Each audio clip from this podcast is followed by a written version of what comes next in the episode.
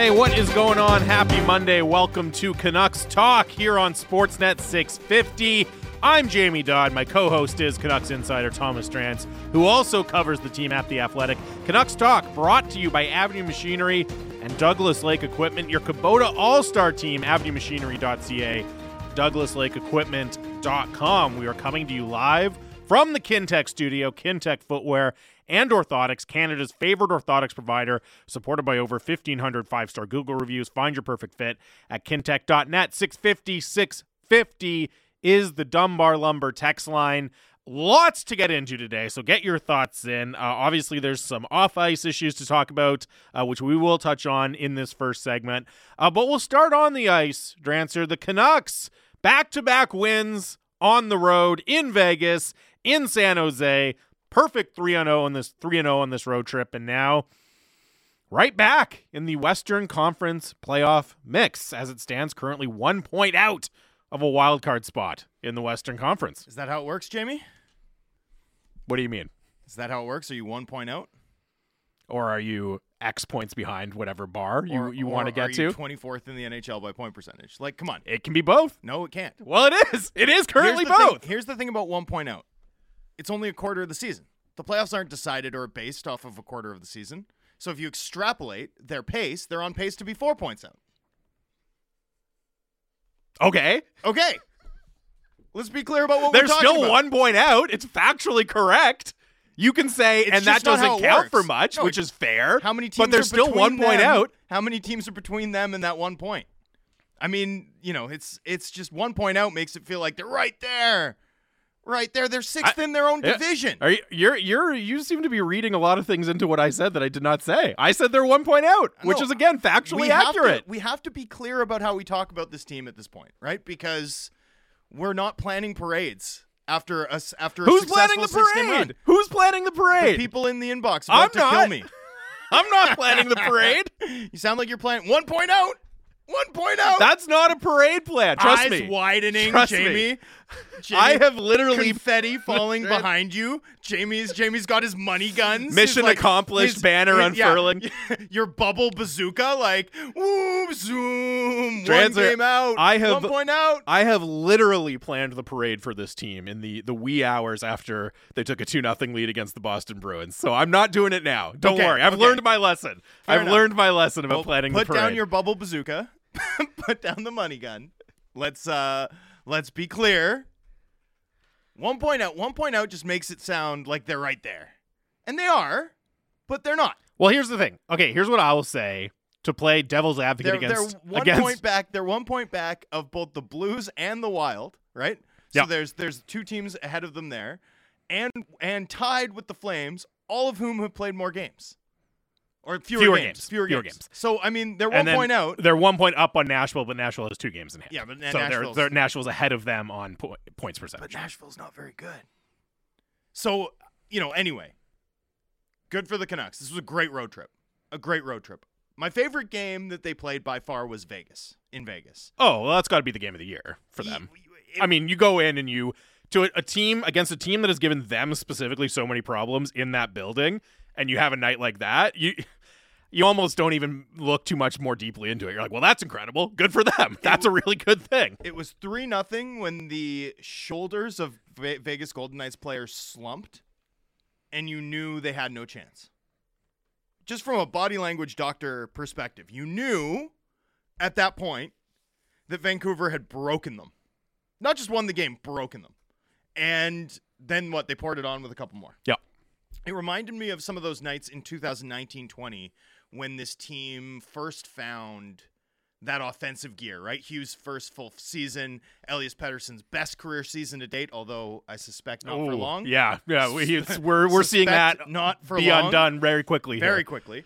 Um, you know, and, and obviously Brock Boeser was firing, right? 50 points that year and missed 10 games because of injury. And obviously we know what happened once they got to the playoff bubble. But there were these nights where they'd play like Nashville, right? And they at the end of the game, you'd look at the score sheet and you'd be like, well, they scored four power play goals. Like they just buried them Yeah. under a barrage of five on four goals. And then I, I think it was in the next game they played Nashville again, this time in Nashville. It was only like two weeks later. And they scored on their first three power play opportunities against Nashville. So they were like seven for seven on the power play against the Predators. It was like, oh my goodness, this is this is a fastball they legitimately can't hit. This is Munoz out there, right? They're just like way don't, don't behind. bring that up.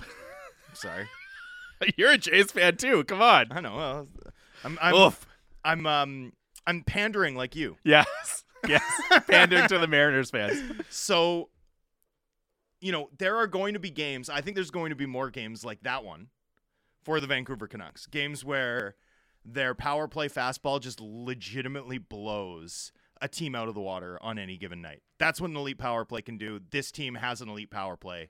It's the one part of their game that is, in my view, sustainable, something they can count on, a, a real feather in their cap, not a mirage, and something that, you know, I think as this team goes and wins, you know, enough games to be a 90 plus point team, 85 to 90 points, probably maybe a few more.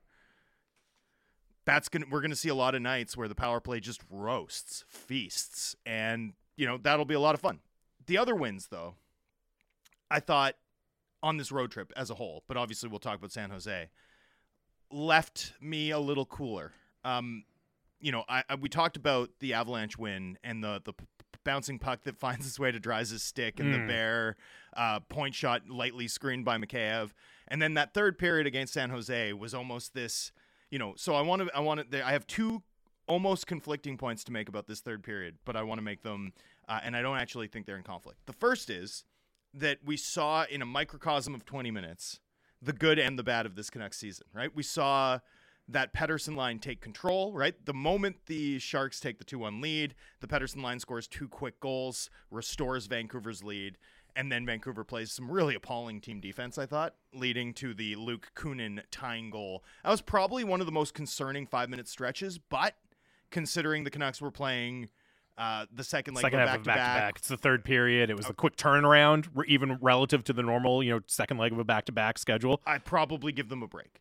Right? Uh, Uh, you know, yeah. to, to be totally honest, winning last night was gravy. That's like found money. That If you- a if- found money two points. If you come back in the third period in that situation and you can give all the caveats of, you know, the team defense that you're talking about, it's just the Sharks, all of that. It's like, well, you still came back in the Uh, third it- period in that situation. That's tough to do. if they if, That's if they really tough to do. 2-1 on a power play deflection, we'd be here today and I'd be like, that was still an incredible road trip. That was a really tough game to win, especially once they get a lucky bounce in the, you know, first of all to tie it and then just to score quickly on the power play. So I, I'm not gonna get too much into that, but I did. It did feel like the whole Canucks season in a 20 minute stretch, right? Pettersson dominates. Canucks blow a third period lead. Other team spends way too much time with the puck at five on five and finds ways to quickly recycle and enter their zone at bullet train speed, ultimately leaving to a sen- leading to a sense of inevitability that the Canucks would surrender a goal, kind of, kind of, kind of like Canada versus Croatia, Oof. maybe in the last Oof. 60 minutes. Uh, but that's what it felt like for about six minutes, right? I was like, oh boy. All of that said, one thing I really liked from that third period was that the Canucks did to the Sharks something that a lot of teams have done to them to this point in the season, which is the moment the Sharks took the lead, the Canucks sh- showed up and played five really good minutes. And really, it was two concerted shifts from the Pettersson line Mhm. and turned the game on its head. I thought that was a really impressive stretch from a line that is cooking and really has become the story for Vancouver. Well, yeah, and I was going to say, you know, you, eh, and one of the things we always try to do on this show is parse out what's going right in the moment versus what is likely to keep going right and Totally. sustainably. And you're talking about the power play, and I think, which I agree with, and I think the thing I would add is Elias Pettersson. E- Elias Pettersson is, as you said, the story of the season. You know, obviously he's currently, if he keeps this pace up, authoring his best season in the NHL. And it, really, what he's doing now is he's not only playing like a no doubt about it number one franchise center when you look at the elite five on five production the ability to drive play contributing on special teams all of that and he's starting to be used as it like it more right like he's starting to take on more of the heavy matchup minutes now they're on the road so it's a little different Well, and I mean, Bruce is Bruce is using that Neil Zaman line in matchups a lot. Mhm. He's using them like he used Lammikko, Highmore, Motte, right? Like that's his line. That's his. That's his. You know, I'm gonna punt a matchup line, and look, it it works, right? I'm not gonna. I'm not going to sit here and bet against Bruce Boudreau. No one's ever made a lick of money doing that in the regular season, right? So, uh, you know, it works. It works, or seems to. It has. It has anyway over the course of. You know, he's only four games away from a full season with the Canucks, 82. So at some point next week, we'll be able to look at Bruce Boudreau's body of work with the Canucks as if it were a full season, 82 game Bruce season. Boudreau, which is going to be interesting, right? Uh, you know, I, I suspect we'll probably see that they're about a 95 point team. Shocker. Just doing the math in my head, that seems almost exactly where we're going to end up. pretty Yeah. pretty close, right? So, but you're right.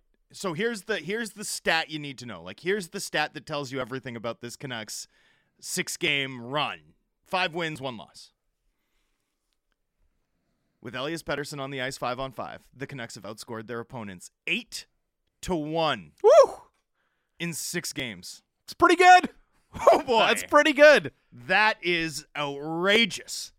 That is outrageous. That's an 88% control of goal events over over the course of, you know, not not it's not a big sample, but it's not a tiny sample. It's 6 games. It's 2 weeks worth of hockey, 8 to 1. And it's not look, not not every six game sample is going to look like that for Elias Pettersson, but when you are consistently doing it at the level that he does, you're going to have six game samples like that in the course of a season, right? Like you go through all of the elite two way drivers, whoever you want, you know, Patrice Bergeron, Sidney Crosby, Matthew Tkachuk is doing it this year, right? Go down the list. Those guys are going to have stretches like that where the numbers are just completely crooked, completely tilted in their favor. Again, over you know a week, ten days, two weeks. Uh, it doesn't mean that's going to happen every two week sample, but you can kind of expect a certain amount of that from a player like Elias Pettersson when they're cl- cooking uh, like he is this year. Yeah, I mean, make no mistake, that's not a sustainable sustainable, but it's incredible. I mean, think about it this way. Think It's about it this it's, way. it- it's not sustainable, but it's not like unthinkable in a short sample size. Oh, no, you know what no, I mean? No, no, no. It's it's a credit to that Yeah, line. That just- line is cooking. Just like Auston Matthews is Yeah, going to yeah. go through like you know, a 12 goals in eight games stretch or whatever. You know what I mean? Especially because Pettersson is the rare player who can both set the table and make make uh do some damage at the feast, right? Yeah. He's he's maybe you could maybe you couldn't tell that to look at him, but but the boy can put it away.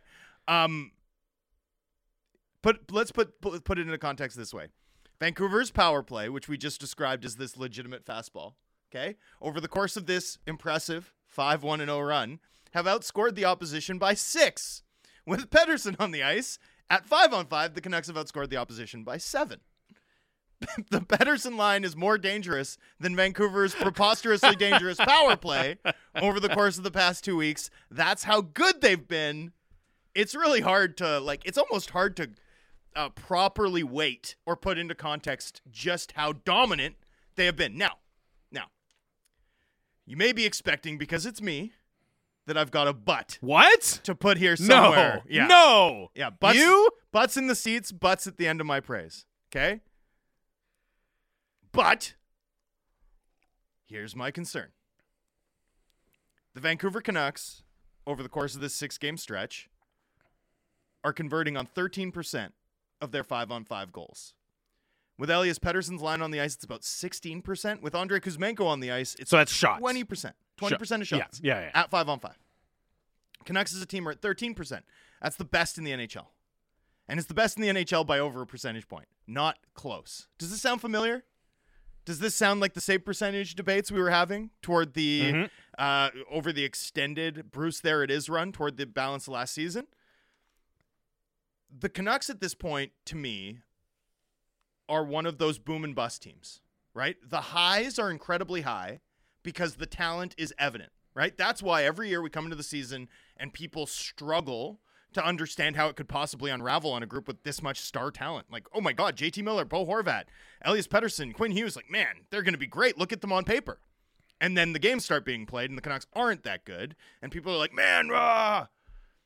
right? It's this team becomes very difficult to see clearly, which is why, you know, one point out, you know, I'm going to I'm going to make us define our terms here. We need to be really careful and clear about what we're talking about. What I like about this run that the Canucks are on is that it's put them back into a place where we can have fun discussing how good a hockey team is. Which, like, at the end of the day, Jamie, I think you're the same. I think this is why our show works so well. It's why I missed you on Friday when you were out. is it the end of Lies, pure lies. Absolutely not. I mean, also, I'd love to say that the feeling was reciprocated. How dare you? but at the end of the day, I'm just a guy who likes to just like I like to watch a lot of hockey. I like to look at a lot of hockey data, Yeah. and then I like to debate at nauseum, ad nauseum, which players are good and which teams are good and how good are those teams. Like that's what I like to do. And the Canucks have the Canucks have put themselves back in the conversation where we can kind of have that conversation. Now I don't think we stopped having that conversation ever. It's just that the conversation became twisted a little bit by the anger in the market at this team disappointing well, again. It is really hard to sustain that specific conversation. And by the way, I, I, we might have to change the name of the show to uh, which teams are good, which players are good, and how good how good are they? it, really, it really just rolls off the tongue. we need like theme music for this segment.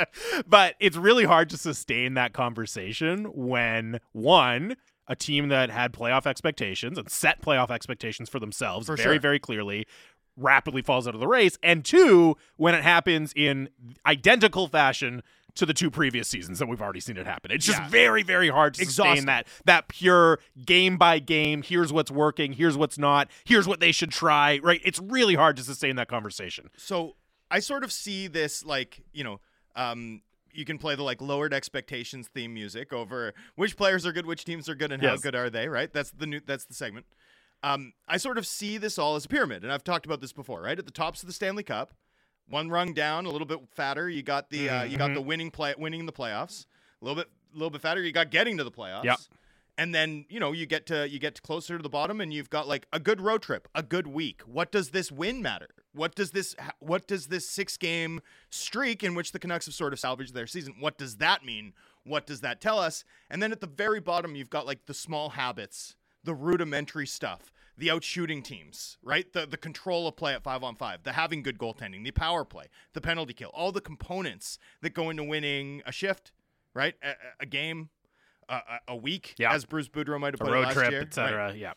And so let's start let's start let's start at the top for us for us, right? Because our analysis has been predicated throughout this season and you know and and I'm leading the charge. I'm not trying to implicate you by um, you know, um, what what's it called? Implicate you by your familiarity with me? Association. Association. Thank you.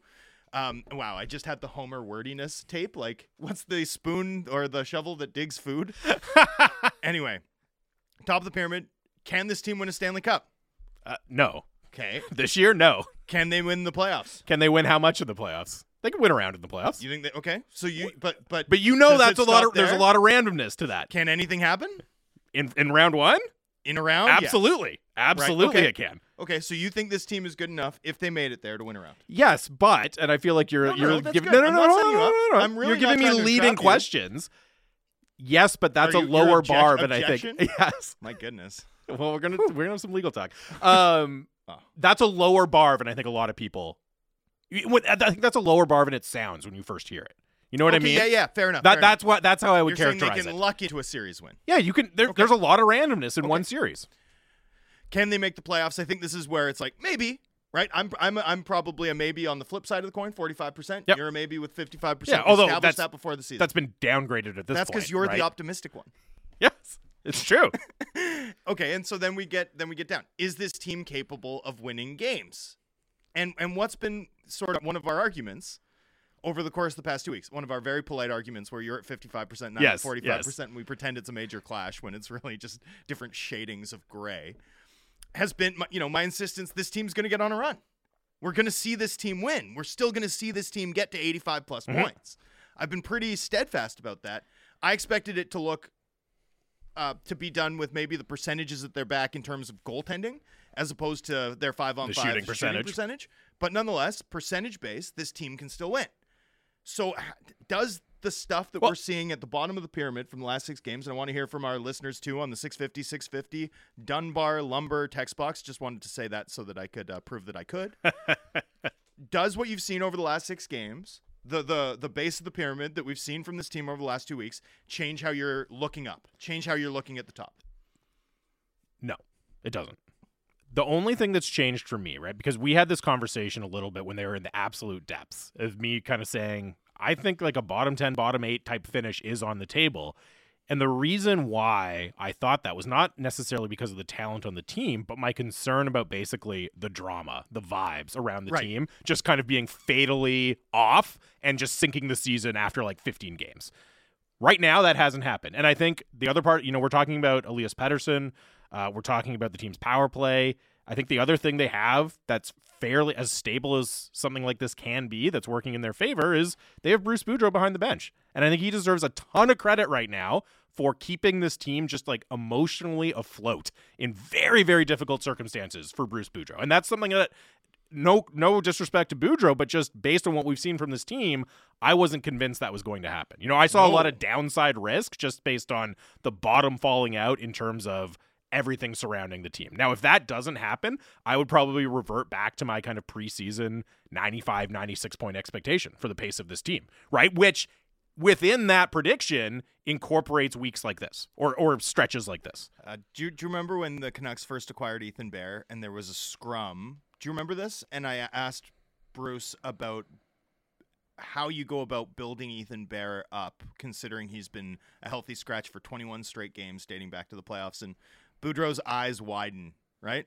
And first he goes, 21 games. Like I don't think he quite had understood just how long yeah. Bear had been out.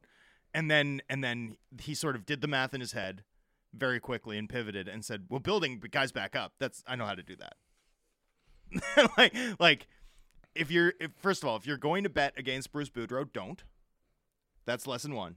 Lesson 2, if you're going to bet against Bruce Boudreau, don't, but especially not when it's a topic of, a, of emotional intelligence, mm-hmm. right? Bruce Boudreau navigating this, joking about it, turning it into a positive. I can guarantee you, I can guarantee you part of the narrative too. Like as the Boudreau rumors sort of extrapolated, then the player rumors extrapolated, mm-hmm. and then I I can promise you, it's us against the world, and I'm one of you.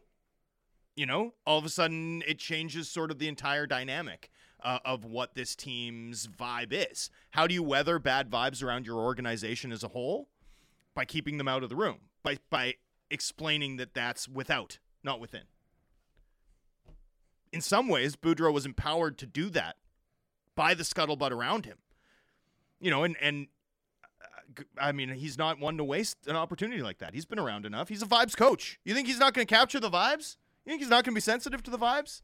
Of course he is. Anyway, sorry. So for me, this is sort of where w- what I get concerned about. A, a boomer bust team that when the percentages are in their favor, like this six game win streak, the 57 games at the end of last season, required that the Canucks be at the absolute apex of the league by percentages, by a percentage based category that tends not to last, right? That tends to be ephemeral.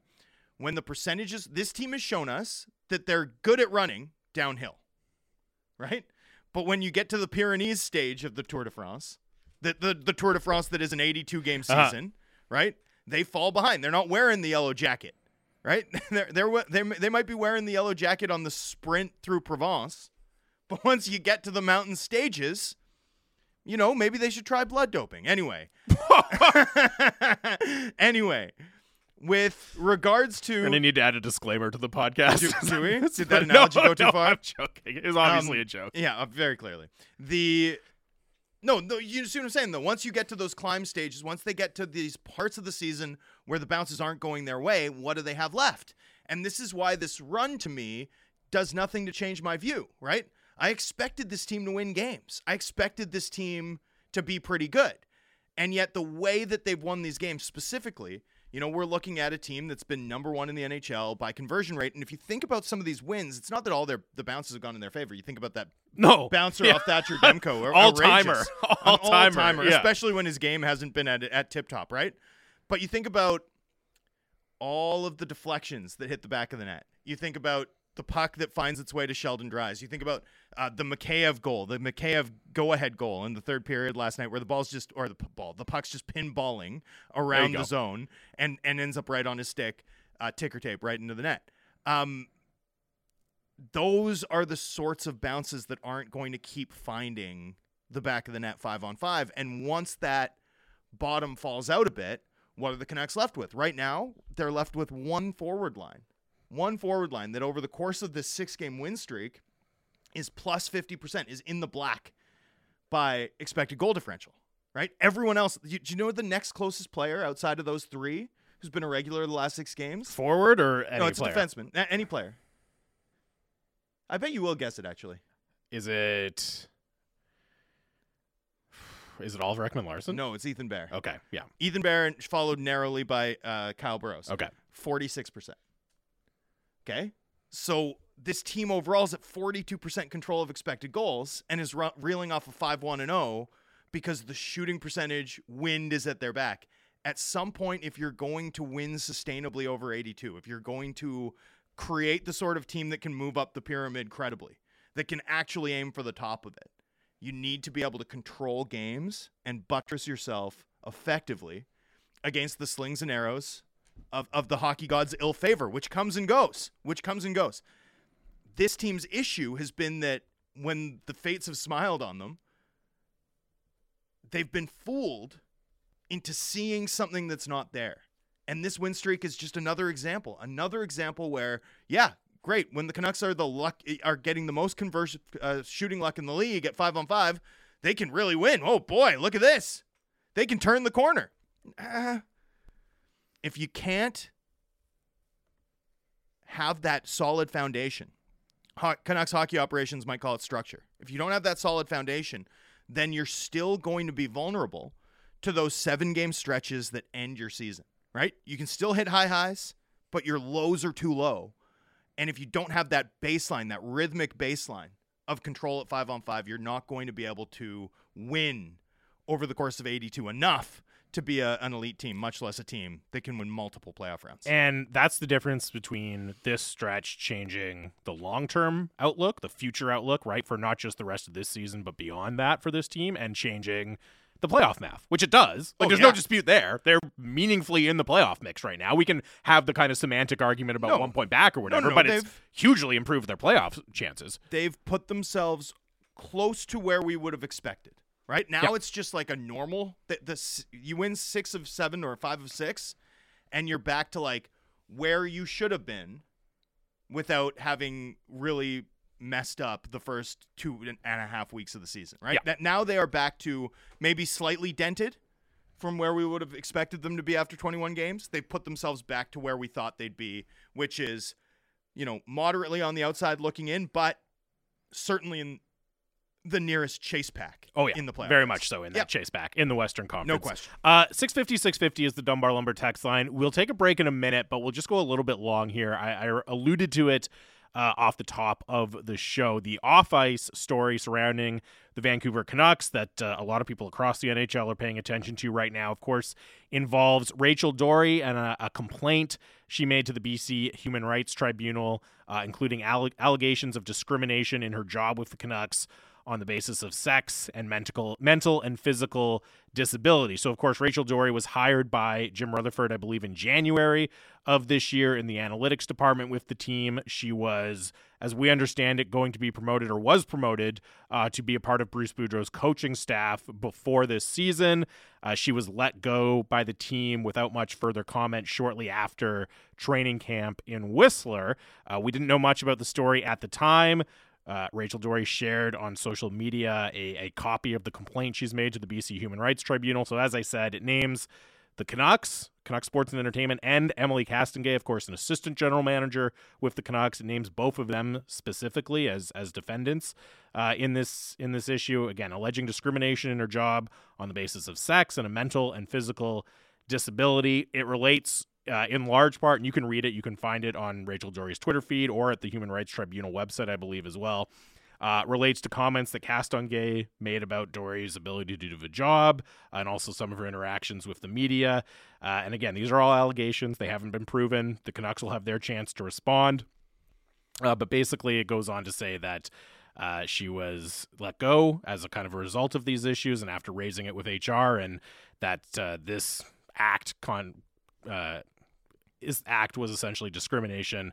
Uh, she's seeking compensation for lost wages, compensation for injuries uh, to her dignity, in addition to some other things. So that is the latest uh, in the Rachel Doerrie matter. And I should also mention the Canucks and Émilie Castonguay have also released statements denying the allegations, and they will have the opportunity to uh, file a response with the Human Rights Tribunal. Yeah, this this is one of those stories where we have to be careful because we are at the start of a process that could be Yep. very long. The wheels of uh, justice or, or human rights tribunals, as as in this case, uh, move slowly. Uh, so we're, we're probably going to be tracking this for an awfully long time, and you know, I, I, think more than anything, you can't read that story and, and, and read the account of the struggles, the mental and physical struggles mm-hmm. that Rachel was enduring without having a, a, sense of sympathy. And, and more than that, I, I do think it's good that there are levers with which to, um, you know, address these sorts of matters, uh, both in public but also through the system um, you know, I, I, think that's a welcome relief, particularly with some of the stories we've seen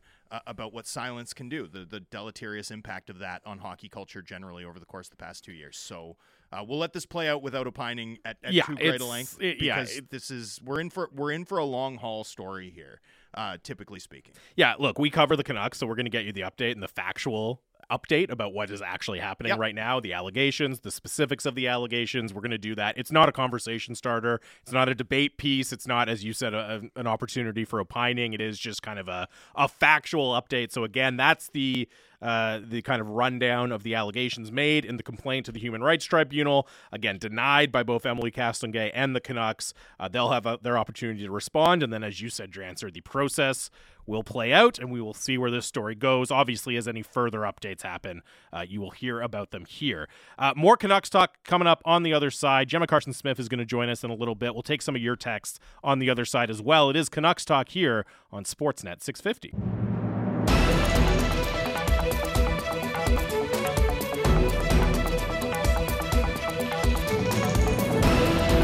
Hey, welcome back to Canucks Talk here on Sportsnet 650. Jamie Dodd, Thomas Drance. 650 650 is the Dunbar Lumber text line, the smart alternative.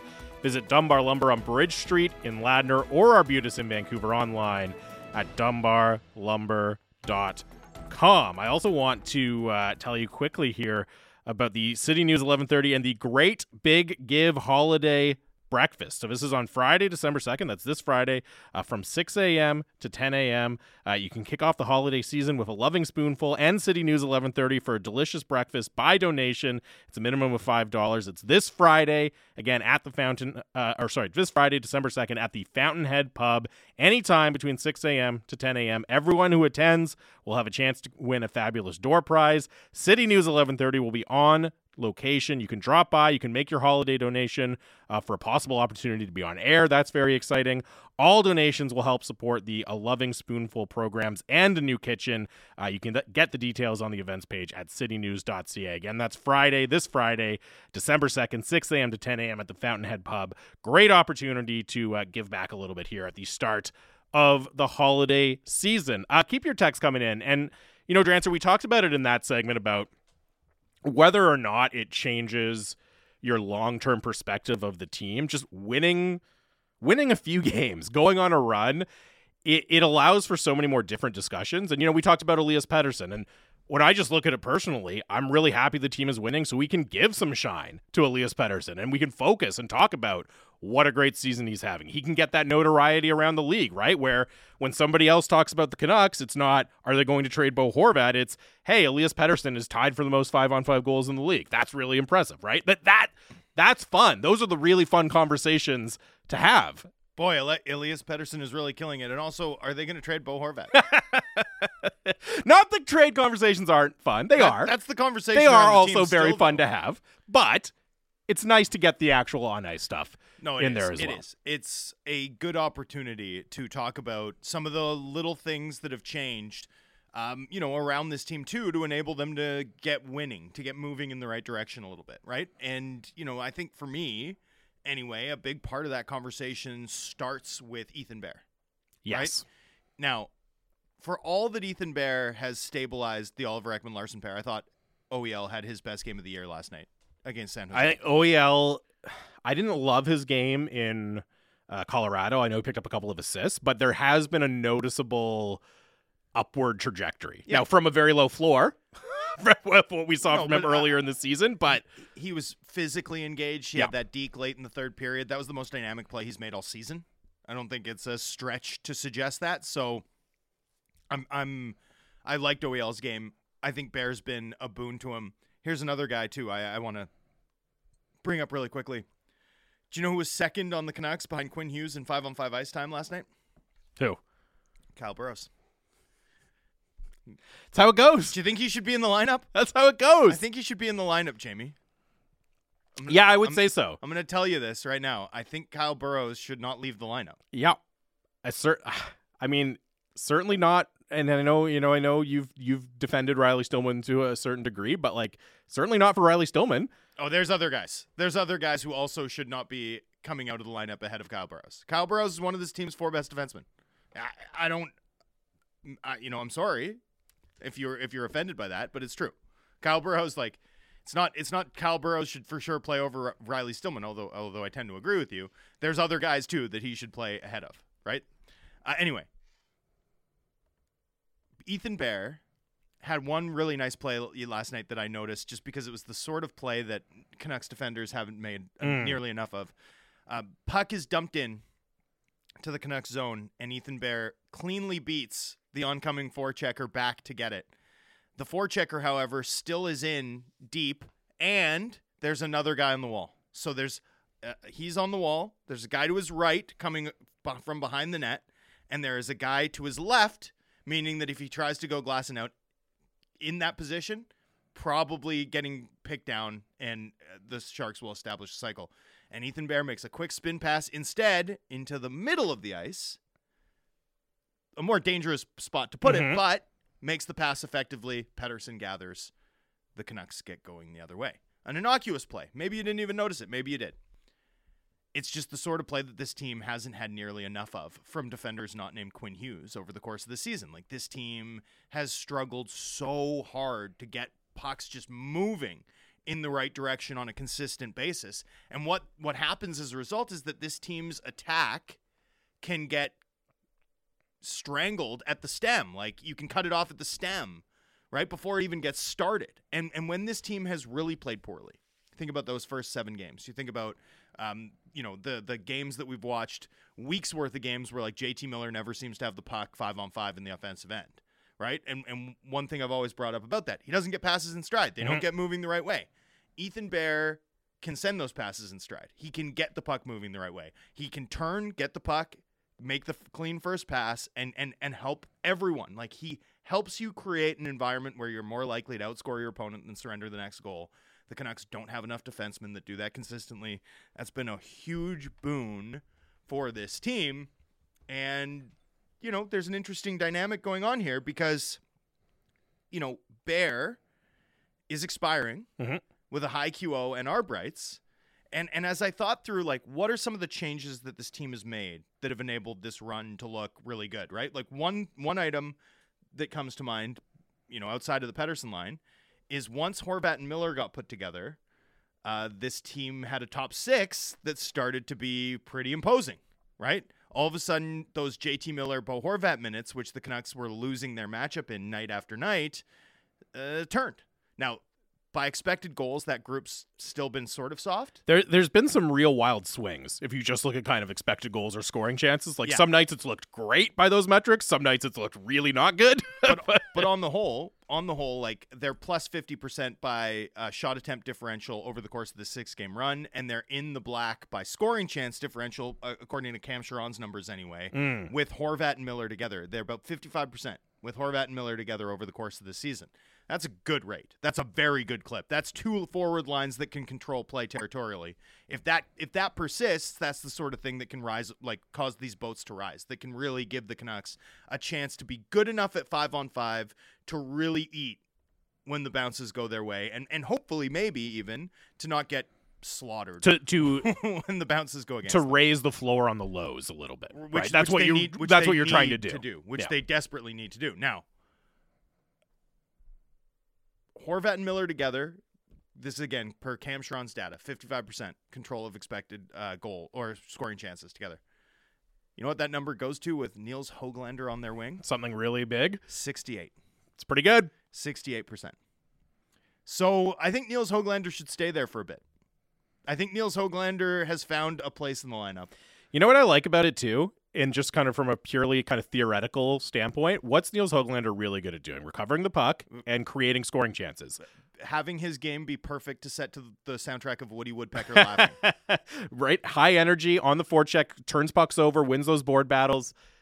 Not good at converting chances, right? Typically, that's that's not what we've seen from him. That that you know creates No. a lot of chances, but the production isn't always there. JT Miller and Bo No. Horvat really good at finishing chances when they get them. Really good at co- converting a high rate of their chances. So just from that standpoint, okay, he's going to be the energy guy who gets them the puck. They're going to do the finished product. They're going to take care of the rest of it. I like the fit. So you're saying you're saying JT Miller and Bo Horvat need someone to set the table. Yes. Because they can definitely eat. Oh yeah. They. There's no doubt about that. yeah, man. That by the way, order that, order a third extra large pizza. Miller and Horvat The Deke- over. the deke and pass from from Miller Oh, yeah. right in front of the net to Outrageous. Horvat, and that Where was off the. Hoglander uh, Yeah, pass to, yeah. to Miller, Sorry, right? and that's the Vegas game. That's right? in Vegas. Like, Yeah, that was oh the- my goodness, that was the fifth, the fifth goal, right? that, was, the, what is, and it's like right as the period's expiring. and That was the oh. Christian Watson 75 yard touchdown.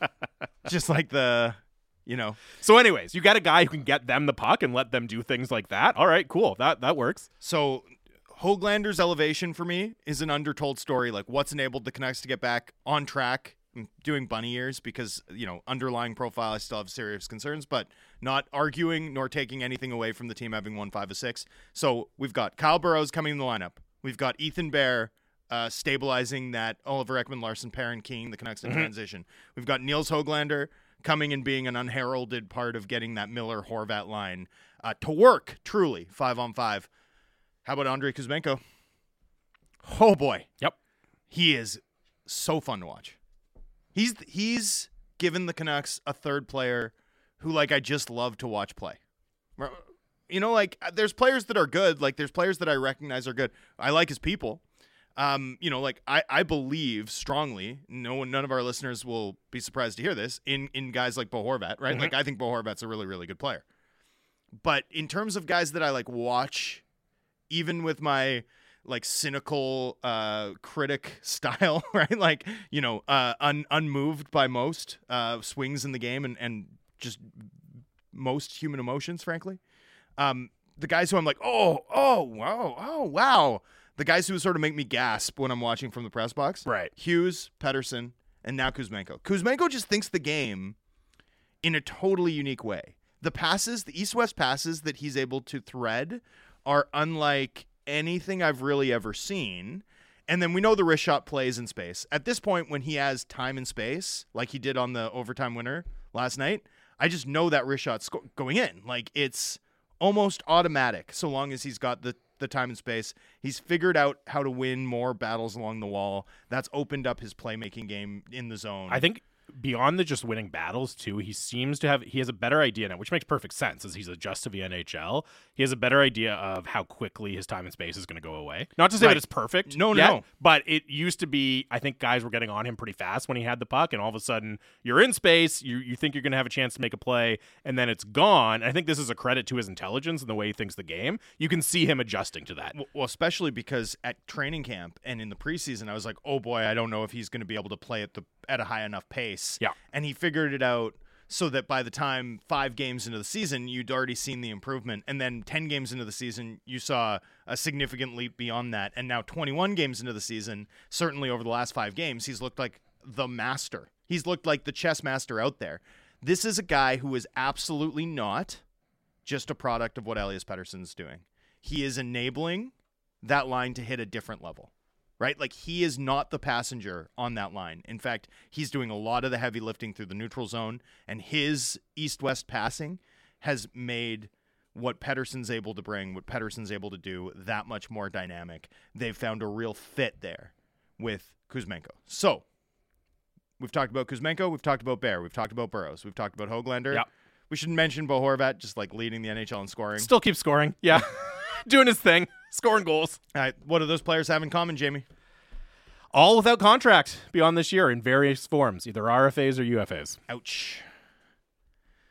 So this sort of brings us to you know me, I like to be repetitive. I like to stick within my wheelhouse. I like to continue to develop the themes that we've been sticking on, right? Like one thing that I've continually That's such a insisted on- nicer way of saying it than being repetitive. We're just continuing to develop some themes here. Um, I like it. uh, that's what I'm trying to do. I know. Repetition is a key part of storytelling. I know. I agree. Go on. I didn't mean to interrupt you. Now- well, I kind of did. now, but I'm, anyways. now I'm mad at you. um, no, I could never be. Uh, So I saved that. You you ha- get mad at me and not the other way around. Yes. Um, one concern that I've had about the construction of this team from a cap perspective is there's a real chance that this is the best group we ever see surrounding Pettersson and Hughes in their prime. And and part of what I mean by that is, you know, almost all of these guys are going to require a raise to keep, right? And how do you find that cap space when only Horvat is expiring as like a meaningful cap hit, right? I mean, Kuzmenko's entry level deal, 925k. Bears two two point two, but he's one point eight to the Canucks because of the retention. Um, Burroughs is league min. He's not even know he's only he's on a two way contract. Pretty sure this is the last two way contract he's going to sign for at least the next couple years. Um, you know, Nils Hoglander ELC expiring. All of these guys are going to get prohibitively more expensive. Like even Nils Hoglander is a two two and a half million dollar player based on his statistical comparables. Andrei Kuzmenko, I have no idea what his next contract looks like. You know, you can't. Oh man, who like who even knows? No, you- really. I mean, I mean, you know me. I'm armed with my data Yes. set. I'm armed with my spreadsheet. I'm armed with my comps. Find me a 26 year old that has debuted in the NHL and scored at a 40.8 or 40 goal, 80 point pace because that's what Kuzmenko's on pace to do right now. Like, what does that look like? I can't even tell you what that looks like, right? I mean, Artemi Panarin was 25. He came in, he had a two year ELC. The second of those seasons, he scored 76 points and then signed a two year, $2 million or two, mil, two year, $6 million deal and then maxed out as a UFA. But he was an RFA. He was an RFA with arb rights. You could say Kaprizov. Kaprizov was a 10.2C. He wasn't even a free agent. He had only one option. It was 9 million times five. Um, I mean, I don't. I just. I have no idea. I have no idea how you price out a player who's only going to have you know a 79 game sample uh, of of career production. Uh, and who never had previously played in the NHL. Like I, I honestly have no idea if he keeps this up. If he's a th- let's let's not even say he keeps this pace up. Let's say he's a 30 goal, 60 point guy.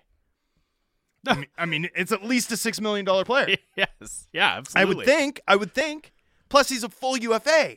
Like I just there is no analogy. There is no. I can't tell you what he should make. I can't tell you what the what the comparables are for like you know most of the guys that earn six million are like even think about a guy like Brock Boeser, six point six times three. Well, it's also just such a different path, but- right? Because yeah, Brock Boeser was a first round pick. But also, but also, you know, go go look at his career track record. It's like 250 points over 330 games. You know, it's like, oh yeah, okay, that's a lot of scoring over a lot of games. Yeah.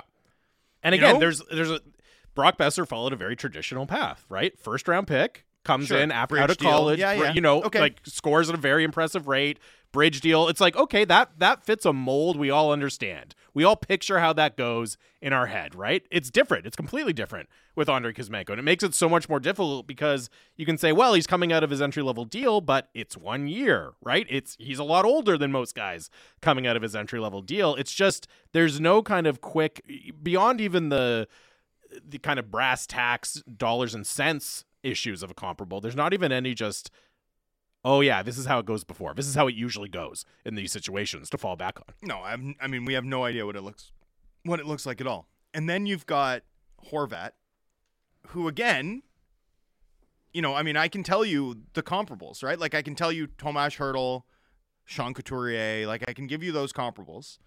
Um, you can throw Ryan Nugent Hopkins at me in in reverse, and I'll laugh at you. But you know, I, even there, what's the, the thing about Couturier and Hertl is their statistical comparables, right? Close in career points uh, per game, Mhm. centerman, blah blah blah. They signed with their teams. They signed extensions. If Horvat hits the open market as the guy who took the most draws in the entire league, won 58% of them and scored 40, he's on pace for 60 right now, but let's say 40. Well, I- 20, 28 year old center who wins draws like that and is a 40 goal scorer. We, I've Yeah. never seen it. Who knows? who, knows, man? it's uh, an absolute bonanza potential for, Uh, for we'll, we'll, we'll finish this discussion on the in the fourth segment because we've got Gemma Karstens Smith coming up. yeah, I want to run through some of the other names that we talked about there and look look to the future Well- with them because I think there's some interesting. A- and we got to talk priorities and we got to talk deadline and we got to talk what this team should do if they keep winning. Yeah, absolutely. Uh, Gemma Karstens Smith from the Canadian Press is going to join us up next. Uh, more Canucks talk. It is Sportsnet 650.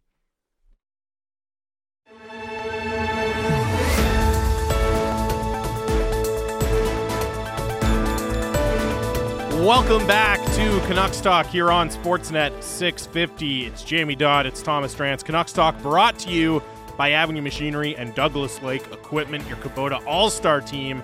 AvenueMachinery.ca, DouglasLakeEquipment.com. Coming to you live from the Kintec studio, Kintec Footwear and Orthotics, Canada's favorite orthotics provider, supported by over 1,500 five star Google reviews. Find your perfect fit at kintec.net. And of course, 650 650 is the Dunbar Lumber text line. Continue to get your thoughts in. Now joining us, as she does every Monday, to uh, take a spin through some of the most interesting quotes and sound bites from the past week around the Canucks. She covers the team for the Canadian Press. She is our pal, Gemma Karstens Smith. Gemma, thanks as always. How are you? I'm wonderful. How are you guys? We're doing great. I think you know, we're some people call us a negative show sometimes, but it feels good to talk about a team that's won a few games in a row. I don't know how you feel covering the team, but it, it's it's a nice change of pace, right, Gemma? I'm so stoked to be back in the ring tomorrow. Honestly, everyone's just gonna be like so much happier and uh I'm just so excited for the dark clouds to part for at least a moment. Yeah, it's a beautiful sunny day here in Vancouver. It's uh, it's fantastic. It's good vibes for the most part um, right now, at least on the ice with the Vancouver uh, Canucks. All right, we'll, uh, we'll we'll get into it with you. First up, Thatcher Demko, who gets a big win for himself uh, last night in San Jose. Yeah, is he not the guy who breathed the biggest sigh of relief last night? We're 22 games into the season. He's finally got his third win. Uh, not a great stat, but here we are. And uh, here's what he thought of the team's performance against the Sharks. It's a big win. That's one of the ones that we probably haven't gotten yet this year. Where, you know, we, we maybe did some things wrong, but stuck together as a group and found a way to win. What have you made just generally of how Demko has handled and gone about his business in the midst of you know some adversity we haven't really seen from Demko since he's been in Vancouver? Yeah, I think I think it's been really interesting. The thing that really jumped out at me from his uh, post game comments last night was how he was talking about how while he's been trying to get his game back, he's also been trying to help Martin out in any way he can. And I thought that was interesting. Um, he said that the guys have really rallied behind Martin, so he knows that this has become a job share. That he's not uh, there's there's a one A and a one B right now, and uh, on any given night he might not be the one A. I think that's probably taken uh, um, some getting used to for him. He's he's a guy who got a Vezina vote last year, and to to now be sharing his job, that's got to be a weird situation to be in. But uh, it's good to see him uh, being very thoughtful about it and and saying at least that he's he's going to support uh, whoever is going to lead this team to a win. What do you think he meant by that was the type of win they haven't got? Did you read anything into that? Um, like, we, this is the type of win we haven't got this year. Was that uh, sort of personal, like uh, the type of win I haven't got, or do you think he was talking about sort of the wider team context? I think he was talking about the wider team context. That was a win where they had the early lead, they gave it up. Um, the Sharks tied it with about six minutes left to go, but they still the Canucks hung on to get the full two points.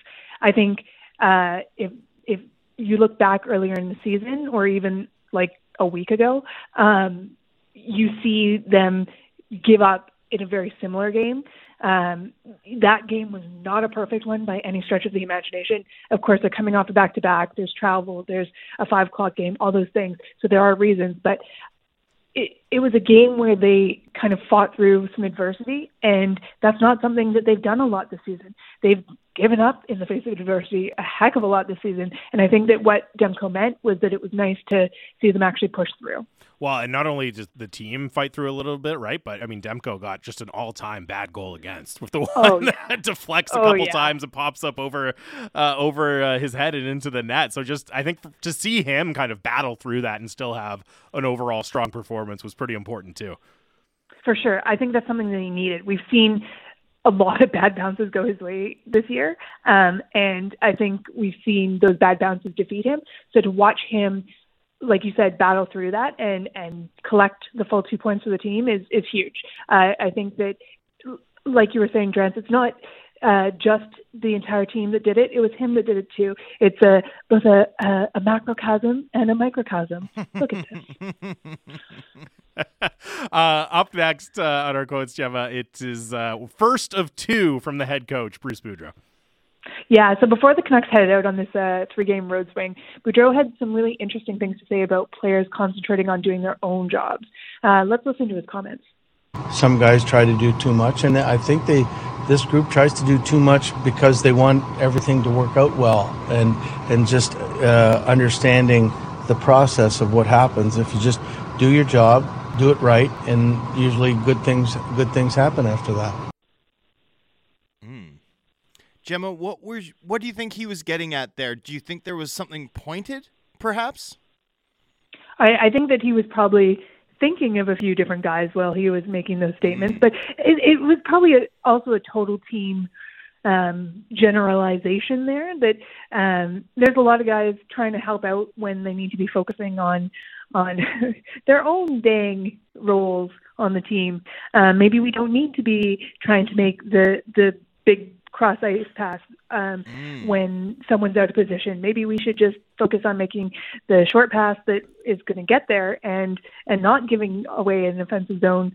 Um, uh, not giving the puck away in the offensive zone, you know, like those those little things. And I think what's interesting is that we started to see this changing a little bit, especially in the last three games here. It seems like guys are kind of settling into their roles and into more of a natural rhythm. It's kind of insane that it's taken 20 some odd games for that to happen, but here we are.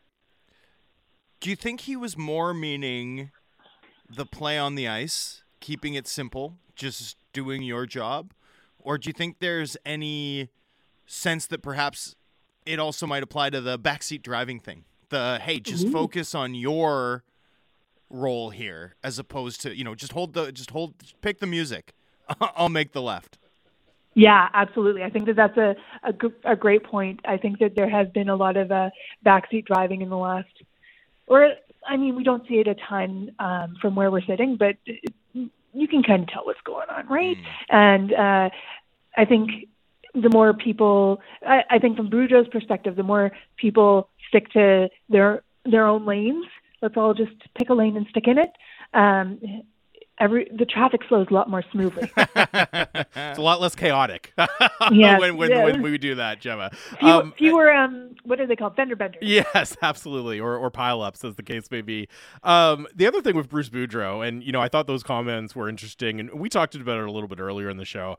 I just think he deserves so much credit for managing the situation the team was in, but also the situation he was in specifically, right? With being called out repeatedly by management and not just managing to kind of tread water, but now actually having got on a bit of a streak, having a run of success with the team in very, very challenging circumstances. How many rings have we heard um, the Bruce Aridas chants in this, this season? like, I think that people recognize the situation Bruce is in. They recognize what he's doing under pressure, immense pressure, immense pressure. He's not only a guy without a contract next season. He's a guy who's literally being like called to the carpet by the by the uh, vice president of hockey operations several times. Like that that's an unusual situation. Um, and he's he's weathered it, and he's starting to to get the results finally. Um, who knows where it goes from here, but three in a row for the first time this season, you take what you can get. And I think that Bruce has shown a tremendous amount of character um, through the first 22 games. Yeah, there's no doubt about it. Uh, we're in conversation doing our uh, off the wire segment here with Gemma Karstens Smith from the Canadian Press. And speaking of the head coach, I know you've got another uh, clip for from Bruce Boudreau for us, Gemma. He's so quotable. Yeah, so he, he, is extremely quotable. So quotable. the other thing is he is he's the one guy who talks every day, so uh, yes, yes. we tend to just hear more from him. Anyway, uh, one guy who's been doing his job for most of the season is Elias Patterson, and uh, the head coach was asked earlier this week what other player Pettersson reminded him of. He responded by saying Nicklas Backstrom. Here's uh, Boudreau talking about why. He, he wants to win. He wants to compete. He wants to he wants to do it all. He does it in a quiet manner, but I mean it's a uh, it's a very positive manner, both offensively and defensively. Like I mean, to me, uh, you know, if our penalty killing statistics were any better, I would say he the he would be you know right up there in the first quarter for the Selke. Uh, that's pretty high praise from Bruce Boudreau, but I mean, we're seeing it backed up on a night to night basis right now from Elias Patterson, Pettersson, aren't we, Gemma? Oh, six game streak, nine points in that stretch. He's leading the team with 27 points this season. He, but what I've been most impressed with is honestly his his work defensively. Um, his work defensively and on the PK. Yeah, the P- PK really sucks. It's still the second worst in the league. But I, I don't think that's Pettersson's fault. I think he's been really solid. Um, I think he's just been showing how smart he is as a player, mm. and his reads are so incredible. I've I've been really really impressed with him defensively this season, and I'm obviously not the only one. I'm not out there uh, saying that he should be uh, at the top of the Selke voting, but we're still only a quarter of the way through the season. I had an interesting chat with Gemma. Uh, with Gemma, I'm having an interesting chat with Gemma. I had an interesting chat with Elias Pettersson following the game when he made the two saves. Mm. And I was asking him about playing goal and uh, and he was talking about how he often got put in net playing soccer as a kid because he was the younger brother who wanted to play. So it was like, sure, if you're in goal, and and sort of, I, I was trying to see like how much does that impact the way that you attack the opposition on the PK, how how you're making these plays, and he said not much, not much, a little bit, but the the thing that he's really trying to do is pick a moment to attack. He doesn't view it as like anticipating what someone's doing. He's trying to attack them at a moment that they're not expecting it, which I hadn't thought of as like a, as like a way of looking at it. But but for him he sort of views it as being aggressive. Does that match what you're seeing in terms of his reads yeah absolutely and i think that it just shows what a smart player he is because instead of being reactive he's being proactive mm. and even on defense like we see I would say that a lot of defense in this league is reactive, and the Canucks defense has been um, the reaction time has not been cat-like. Like those are not good reflexes there. Um, so I think that what we're seeing from Pettersson is that being proactive in terms of his defense has really helped um, get ahead of the play, obviously, and and make moves that we haven't necessarily seen other players on this team make.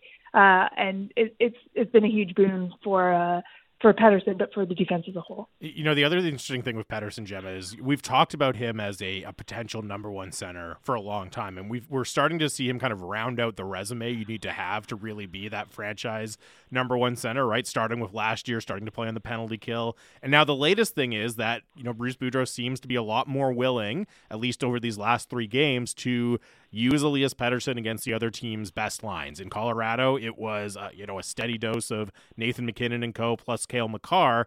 Um, you know, it was a little more difficult to tell on uh, on Saturday and Sunday, but how important is that, you know, just for Elias Pettersson's development, but also for the success of the team if he's able to take on more of that burden?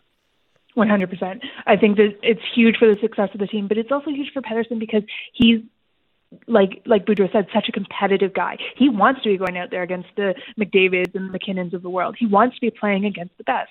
He's he's just that competitive. He's that kind of guy. I mean, there's still aspects of his game that need some work. He's still not a, a great faceoff. Um, he's yeah. still not great at faceoffs, but I mean, he's still young and uh, he's got he, he's got so much more well-rounded in the last season or so that I I think that um, the growth and the potential there is is just tremendous. It's been really fascinating to watch him um, over the past few years come in as a rookie and just blossom into this guy who's like a he's a legit candidate for a number one center spot. Yeah, there's no, there's no doubt about it. And uh, final clip of the uh, of the segment here for this week is from JT Miller. Yeah, so some of us, uh, myself included, are more than a little surprised that the Canucks pulled out three wins on that uh, road trip. But there are some who say that the team's uh, been building to these victories for a while now. Let's hear uh, Miller's thoughts on why that is. Doing a lot of good things, and the game is coming. And you know, we go back two, three weeks ago. I told you guys it's a process. It's not just going to come that quickly. And we're, you know, we're learning as a group and getting better and using our practice time and getting better and learning new things. And you know, we're putting it out on the ice pretty well right now. So uh, we just like playing good 60-minute effort games. What's your reaction? What you know, that's a really fascinating comment from JT Miller about learning things and applying them on the ice. How do you kind of interpret what he has to say there, Gemma? It's interesting that it's taken this long for it to all coalesce.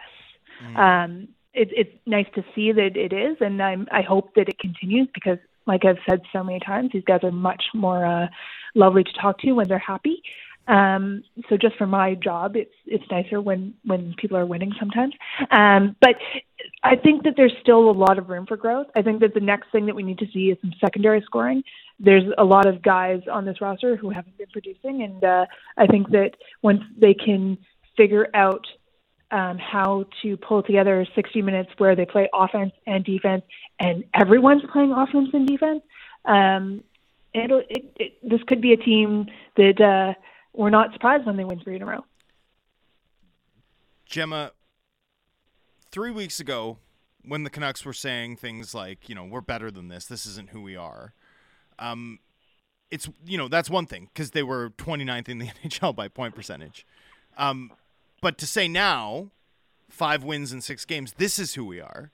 When you're you know one of the hottest teams in hockey, do we do we buy that either, or are they closer to what they are over the course of the full season, or are they better than that too? I, I think that there's something in the middle here. I, I think that we're I, the, the things that have been a problem are going to continue be a, to be a problem through uh, stretches of the season. We're going to see more defensive lapses. We're going to see more problems where where depth is an issue um, and guys go down with injury. They're not always going to be outscoring five goals every single game. Like these, it's just the cycle of the season and, and the way things go. So we're going to see a lot. I'm sorry to break it to you, but there are bleak times ahead. Um, but hopefully we can intersperse some of the sunshine because uh, we, have we, seen that uh, they can do it. It's just a question of doing it on a consistent basis. And I think that so much of that is mental. Um, so it's a question of, of can they actually make that mental turn? Can they make this three game swing here uh, an actual turning point in the season? I, I hope so, but I think that uh, based on what we've seen through the first 19 games or so, uh, there are still going to be periods of pain here. Well, and, and just to bring it back to Boudreau quickly at the end of our conversation here, Gemma, you know, that's that's why I think he deserves so much credit. As you said, so many of the issues have been mental, and it looked like those issues were going to take over the season right away. And, you know, Boudreau at least has has given them a reprieve from that. Again, we'll see where it goes. We'll see if they come up again at some point this year, but I think the coach deserves an awful lot of credit for that. I agree. He's such a, a positive person. Uh, I can't imagine what this has done to his poor psyche um, over the past few months. But to to watch how the team has turned and how they've, at least in in their words to us, they have remained positive even in some very very dark situations. Um, I think it's really impressive, and it starts at the top. So that's uh, kudos to Bruce there. Uh, Gemma, always appreciate the time. We'll uh, let you enjoy some of the beautiful weather here, and we'll chat next week. Have a great day, guys. That is Gemma Karstens Smith from the Canadian Press, of course, joins us every Monday here on the show, running through some of the interesting quotes from the past week. And uh, we heard from we heard from Thatcher Demko, we heard from Bruce Boudreau, uh, we heard from JT Miller in the course of that. And yeah, she said, always uh, all, always a little easier to get more out of the guys when uh, things are going well. The JT Miller one is fascinating because okay, sure, you're learning, you're you know, you're you're using your practice time wisely. You guys also played largely together last year. I know there's some new pieces. You had a training camp, you had a preseason. It, it's the kind of thing that I'm not saying it's not true. It's just frustrating to think about the process that leads to that point. You know, just like we have a consistent take that doesn't bend a lot based on short term results, JT Miller does too, right? This is what is so fascinating about chatting with covering JT Miller is, you know, if you listen to his comments like when he was signed mm-hmm. um, in September, right?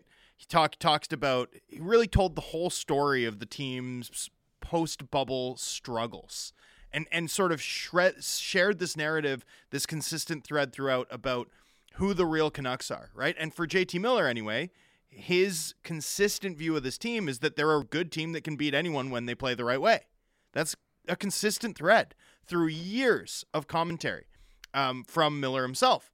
So when the team got off to the slow start, to his credit, through it, stubbornly, you know, we're better than this. It's close. We're closer than it looks. I know it looks bad right now, but we're really close to getting this thing back on track.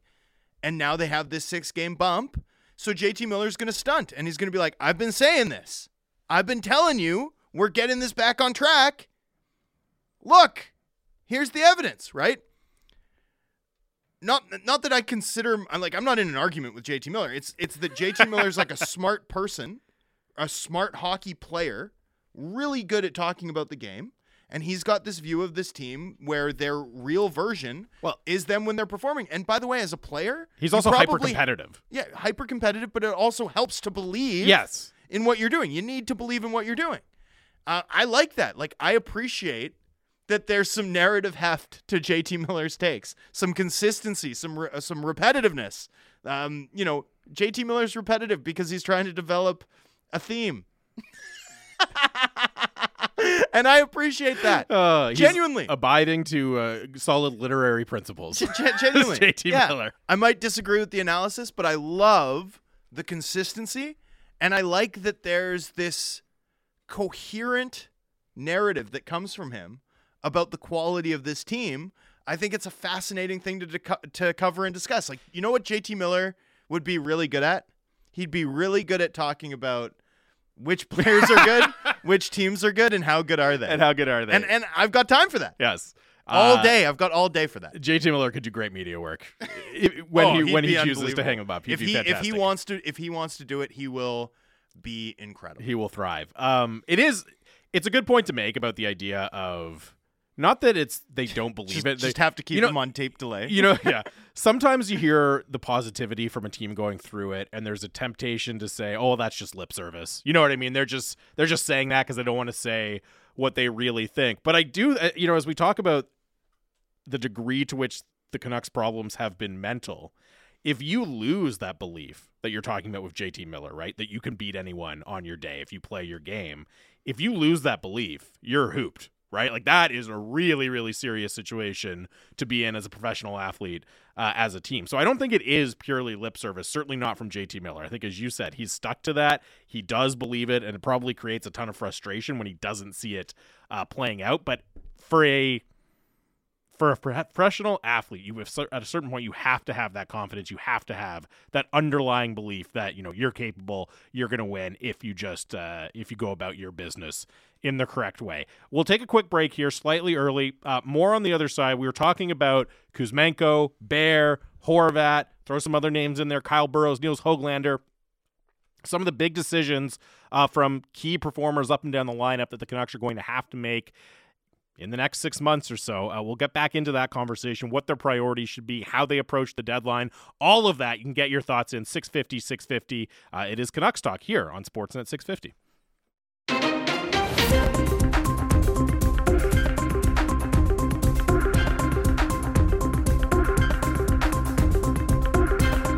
Final segment of Canucks Talk here on Monday, Sportsnet 650.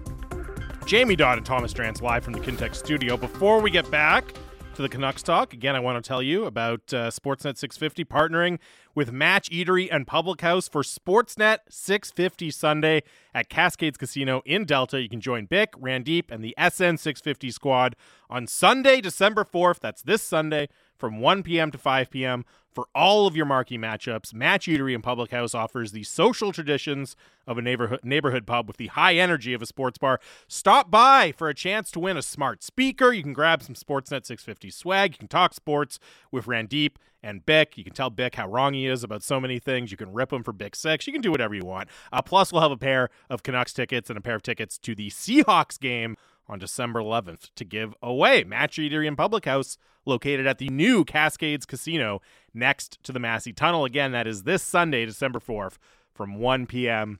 to 5 p.m.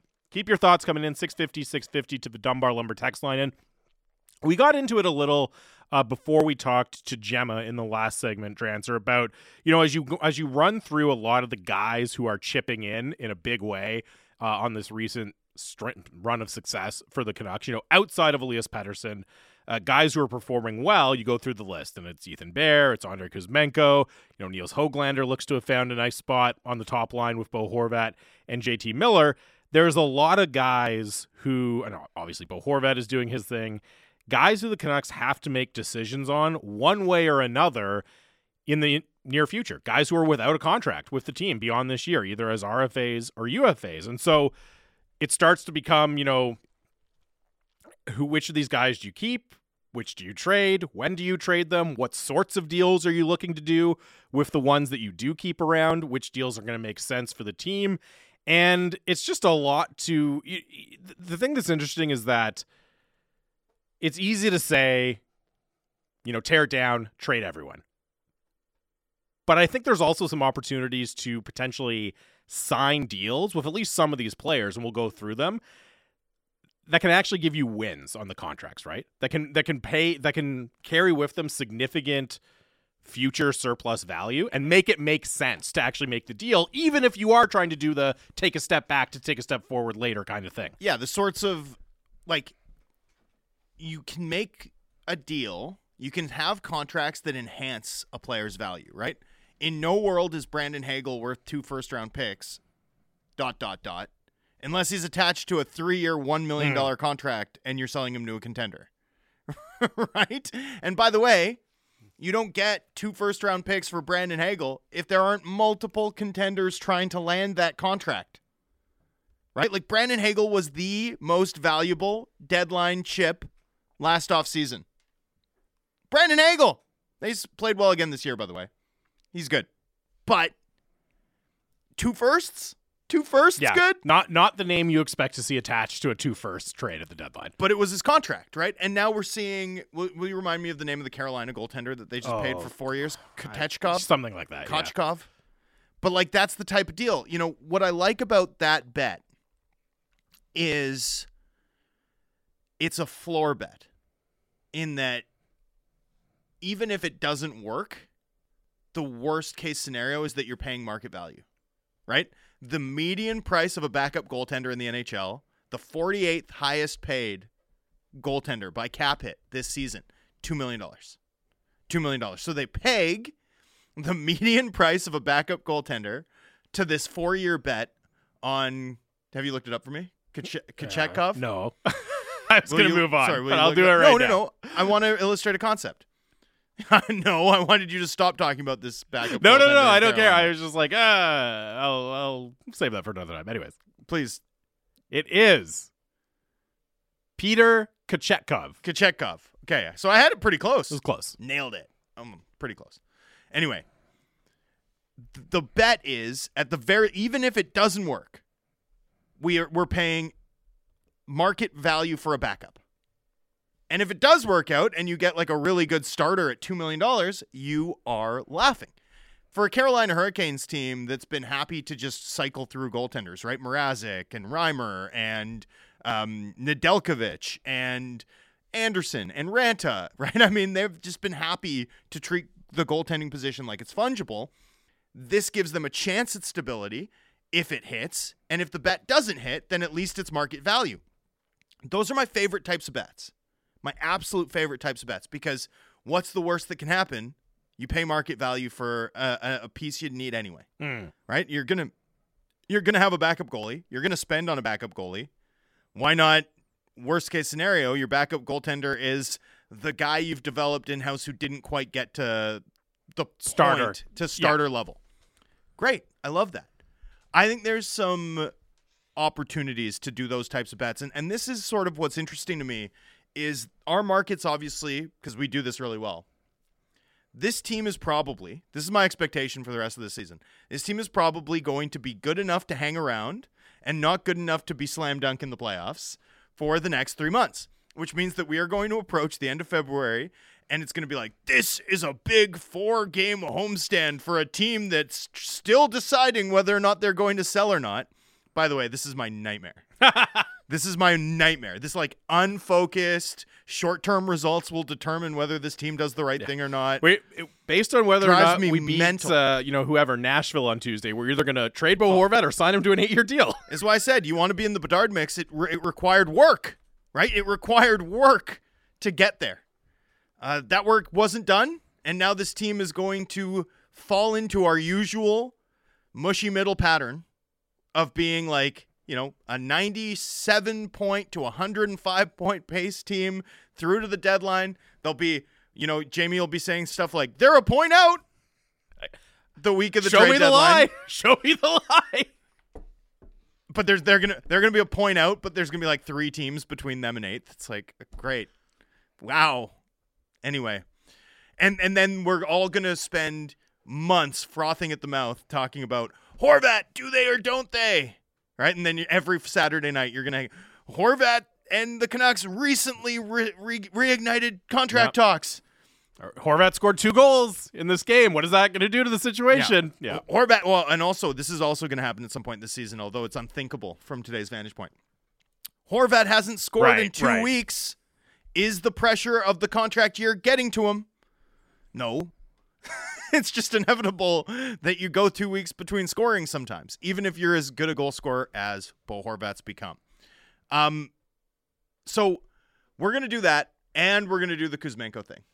And we had a good text into the inbox. Someone asked, uh, and I can't remember who signed it, but Jamie might be able to pull it up. Yeah, let me see About Kuzmenko saying, "Would you sign him for six million times two today?" Mm. I think that was it. Six million Six times, times two. two. Yeah. Well, I- actually, there was two. Somebody suggested they said I think six by two would be- like a fair contract for both sides. Somebody else said, would you sign Kuzmenko five by five Okay. right now? So those are the two numbers, very different types of deals that we've had come into the inbox. I would do six times two in a heartbeat. I would not do five times five right now. I'm not saying I wouldn't do five times five eventually, Mhm. but I wouldn't do it right now. And here's why: Kuzmenko's got a 13% on a shooting clip. 13% in 20 games. Like, there's a real chance that he's not going to be able to sustain a 40 goal, 80 point pace over the course of a full season, much less multiple full seasons in his late 20s into his 30s, right? Two times six, heartbeat, whatever. Whatever, I get some cost certainty there. I know what parameters I'm I'm looking at, but Kuzmenko's not going to do that. Kuzmenko's going to want term. Like, Yeah, he's, he's- come to the NHL and crushed his one year audition. This is a this is a home run cut. Like his agent Dan Milstein, provocative character, right? I, I want to say like at the you know at, at the best of times, right? He's the he's the agent who wore the um the uh, cap circumvention T-shirt on the boat with Nikita Kucherov after the Tampa Bay Lightning won the Stanley Cup. Like great sense of humor, great sense of humor, not not afraid of controversy. But he tweeted out after Kuzmenko's overtime winner a bunch of bags of money, like six bags of money, not one bag of money, six. It's a lot of bags.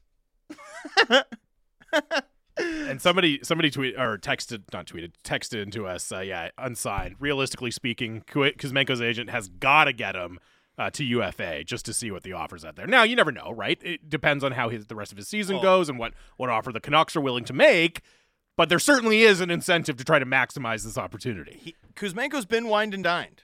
He knows there are e- e- exceptional Joeys in northern Al- Alberta. Like he knows. Uh-huh. He's been to some of the finest establishments in the continent, including the Joeys and also Edmonton. Joey's No, including how dare you? so, I mean, he's been wined and dined. He's been courted, right? And the Canucks pitched him on the long term in landing his signature originally. So, you know, I do think the Canucks will be in the driver's seat. If I'm them, if I'm them, or or if anyone asks me, what what's your opinion? What should we do? Wait, wait. Kuzmenko's a hold for me. He's not a guy you need to rush to sign right now, because look, if he's a 40 goal scoring, 80 point guy who's driving play this way, there's no amount that I'm going to be nervous about. Mm. Like if he does that over 82, and I really believe that's what I'm getting, I'm not worried about paying that player. That that to me is that means he's a first line winger. the other thing I'm from, not worried uh, about playing that paying that player. The other thing from Kuzmenko's perspective is what was the concern from Canucks fans about why he wasn't going to come here, right? It was Edmonton's going to offer him the chance to play with Connor McDavid or Leon Draisaitl. Now, Elias Pettersson's not that type of scorer, but he's found a really, really comfortable fit on a top line center's wing, complements him very well. They're Might be a better fit. Might be a better fit for his game. Yeah, like he's got a very, very natural fit here, not to mention on the power play. So, from an on ice perspective, it works from him as well. Hey, hey, you can be Elias Pettersson's wingman. Stick around. You get to do that. That sounds like a pretty fun job if you stick around here. you, you got a lot to sell. But for me, it's a hold. Like, what can he do between now and the end of the season that ups his value further? Just sustain what he's already done? Yeah, keep it going. I mean, that that does that even up his value? All that does is up your certainty, which is why for me that would be one that you But don't I- rush to do. But I think as as uh, the Canucks and other need, I think teams you need to wait certainty until in- after January anyway. you do. I think way. it's January 1st Yeah. is the earliest you can do it. But as the Canucks certainty increases, other NHL's teams certainty will increase and that does increase his price. Sure. Now, to your point, maybe it's well, the more certainty I have, the more comfortable I am paying that price, so I don't really care. That's a fair way to do it. But you, I do think there's a chance to lock in a little bit more value if you did it early, but not so much, not to the degree where you have to rush on January 1st to sign him. I just want to see if I'm the Canucks. I just want to see what he looks like when that line's not rolling with a 13% on ice shooting clip, right? Like um, over the course of the past six games, for example, as the Canucks have racked up this 5 1 0 record, uh, and that line has outscored their opposition by seven. um, like their PDOs are in the 1100s. I'm not talking like Ah. 108. I'm talking like 116, right? Like ridiculous stuff. So I just want to see a little more. I, I'm a little nervous about how much this team's offensive production is overheated at the moment. And I'd be very reluctant to buy on the big ticket items based off of that. So that's Horvat, that's Kuzmenko. Mhm. I'd be very reluctant. Those are By the also way- the older players. Yes. Before we go uh, to the other players, we were kind of joking around about the Horvat situation, how it's going to play out leading to the deadline, and testament to the mood of our uh, our listenership, which is multiple people texted in like, "You guys are forgetting the obvious situation, which is that Horvat gets injured just before the trade deadline." Oh my god, Canucks fans, man. it's like multiple people were like, "Oh, oh, oh guys, we all know what's going to happen here. He's going to get injured." Canucks fans are so creative at figuring out the worst possible outcome for the Yeah, franchise. It's figuring out what the incredible. gut punch is going to be. No one, no one is as fatalist as Canucks fans. Like if the if the witches in Macbeth met Canucks fans, they'd be like, "Whoa, guys, you're a little creepy. Calm down." It's not going to be that bad. yeah, bubble, bubble, toil, and Canucks. yes, very good. Anyway, with regards to both of those guys, the big ticket items, the older players, both 27, right at the moment. Horvat turns 28 before the expiry of his contract. Um, you know, I think those are the ones you have to be more careful about, not just because they're going to require more term and more money, but also because, you know, Horvat's shooting 20%, and Kuzmenko's got an on ice shooting clip of 13%. And there's a real chance, in my view, that this team's offensive profile is, you know, uh, your wife in the other room yelling, I smell burning. And then the alarm goes off, and you realize, oh, right. Maybe you shouldn't have paid such close attention to Villanova Valparaiso. Is this, is this something that happened recently? No. Just a weird reference for no reason. The Canucks, though, right, have a couple of other guys who, to me, make a little more sense to be players you maybe haggle with proactively hmm. because of the haggle thing. Because perhaps you can find a way to to sign contracts that are valuable, right? To make those Kachechkov, Kachek, Kachetkov. Kachetkov quality floor bets that that sort of pay out. And and to me, Bear is like the standout guy for this because you know we've seen Bear play a lot of minutes. We've also seen Bear be a regular healthy scratch in a system that didn't really suit him. And now he's come to Vancouver, and you know is he a top four guy? I don't know. I I, I don't know.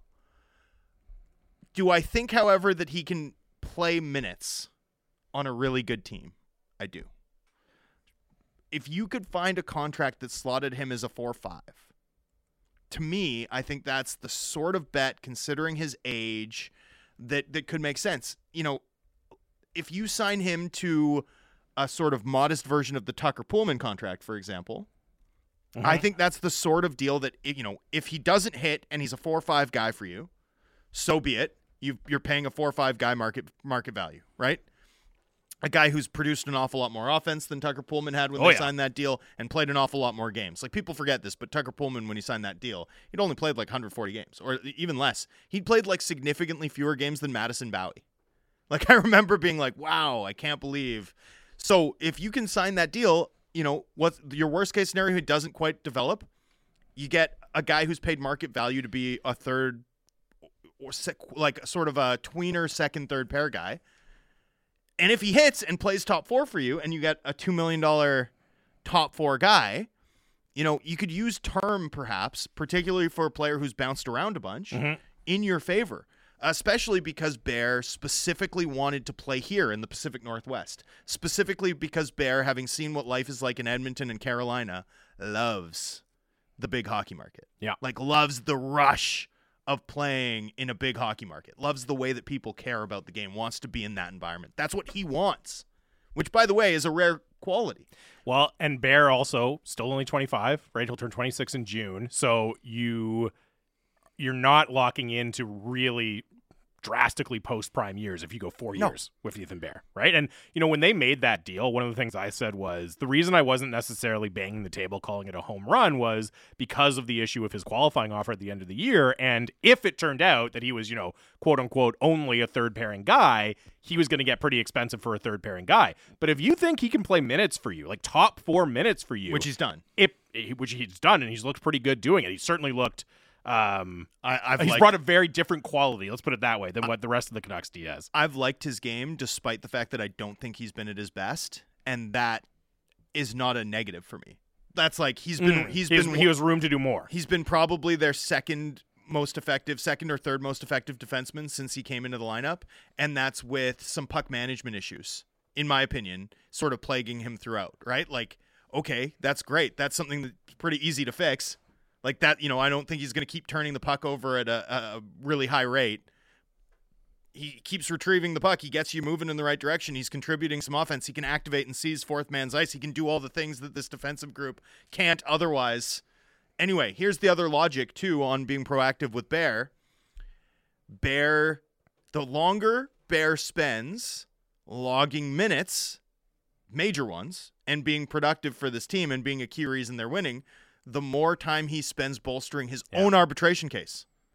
So if you can nip that in the bud and offer a player stability and a meaningful path to a top four role, and, and you know use term to keep the cap hit down, I mean, for me, that might be almost one of the first deals that I'd see the team consider, particularly in the context of trying to turn it around quickly, right? Like worst case uh, worst case scenario again, you've got a guy who can contribute at a you hope efficient cap hit. Um, if he doesn't develop, if he does develop, you've got a guy who's providing you significant surplus vo- value, or or a really good trade chip for if you decide you have to change direction more dramatically because of how the team performs in the coming months. Um, Hoglander's the other one for me. Now, now Hoglander's Yeah, that, and that's people have texted in a couple times about does Hoglander fit into this category of guys? we really need to see. So Hoglander doesn't have ar- arbitration rights, which makes him materially different, right? There's a little bit less of a uh, there's a little bit less of an incentive to do it as quickly, uh, particularly because you can just grind them all summer and like and like dare him to miss training camp, and players hate doing that. And you know, if you want to just do a one year show me deal, like if you want Nils Hoglander for like a million dollars next year, you can go get it. Mm. It's just that you'll then have to repeat the process with a player who's less enthused about dealing with you, right? And who's closer and closer to having the arbitration rights and the ultimate walker uh, walkaway leverage as you go through the path of your restricted free agent gauntlet on the way to becoming a 26 year old uh, free agent, the way that he would be on pace to do.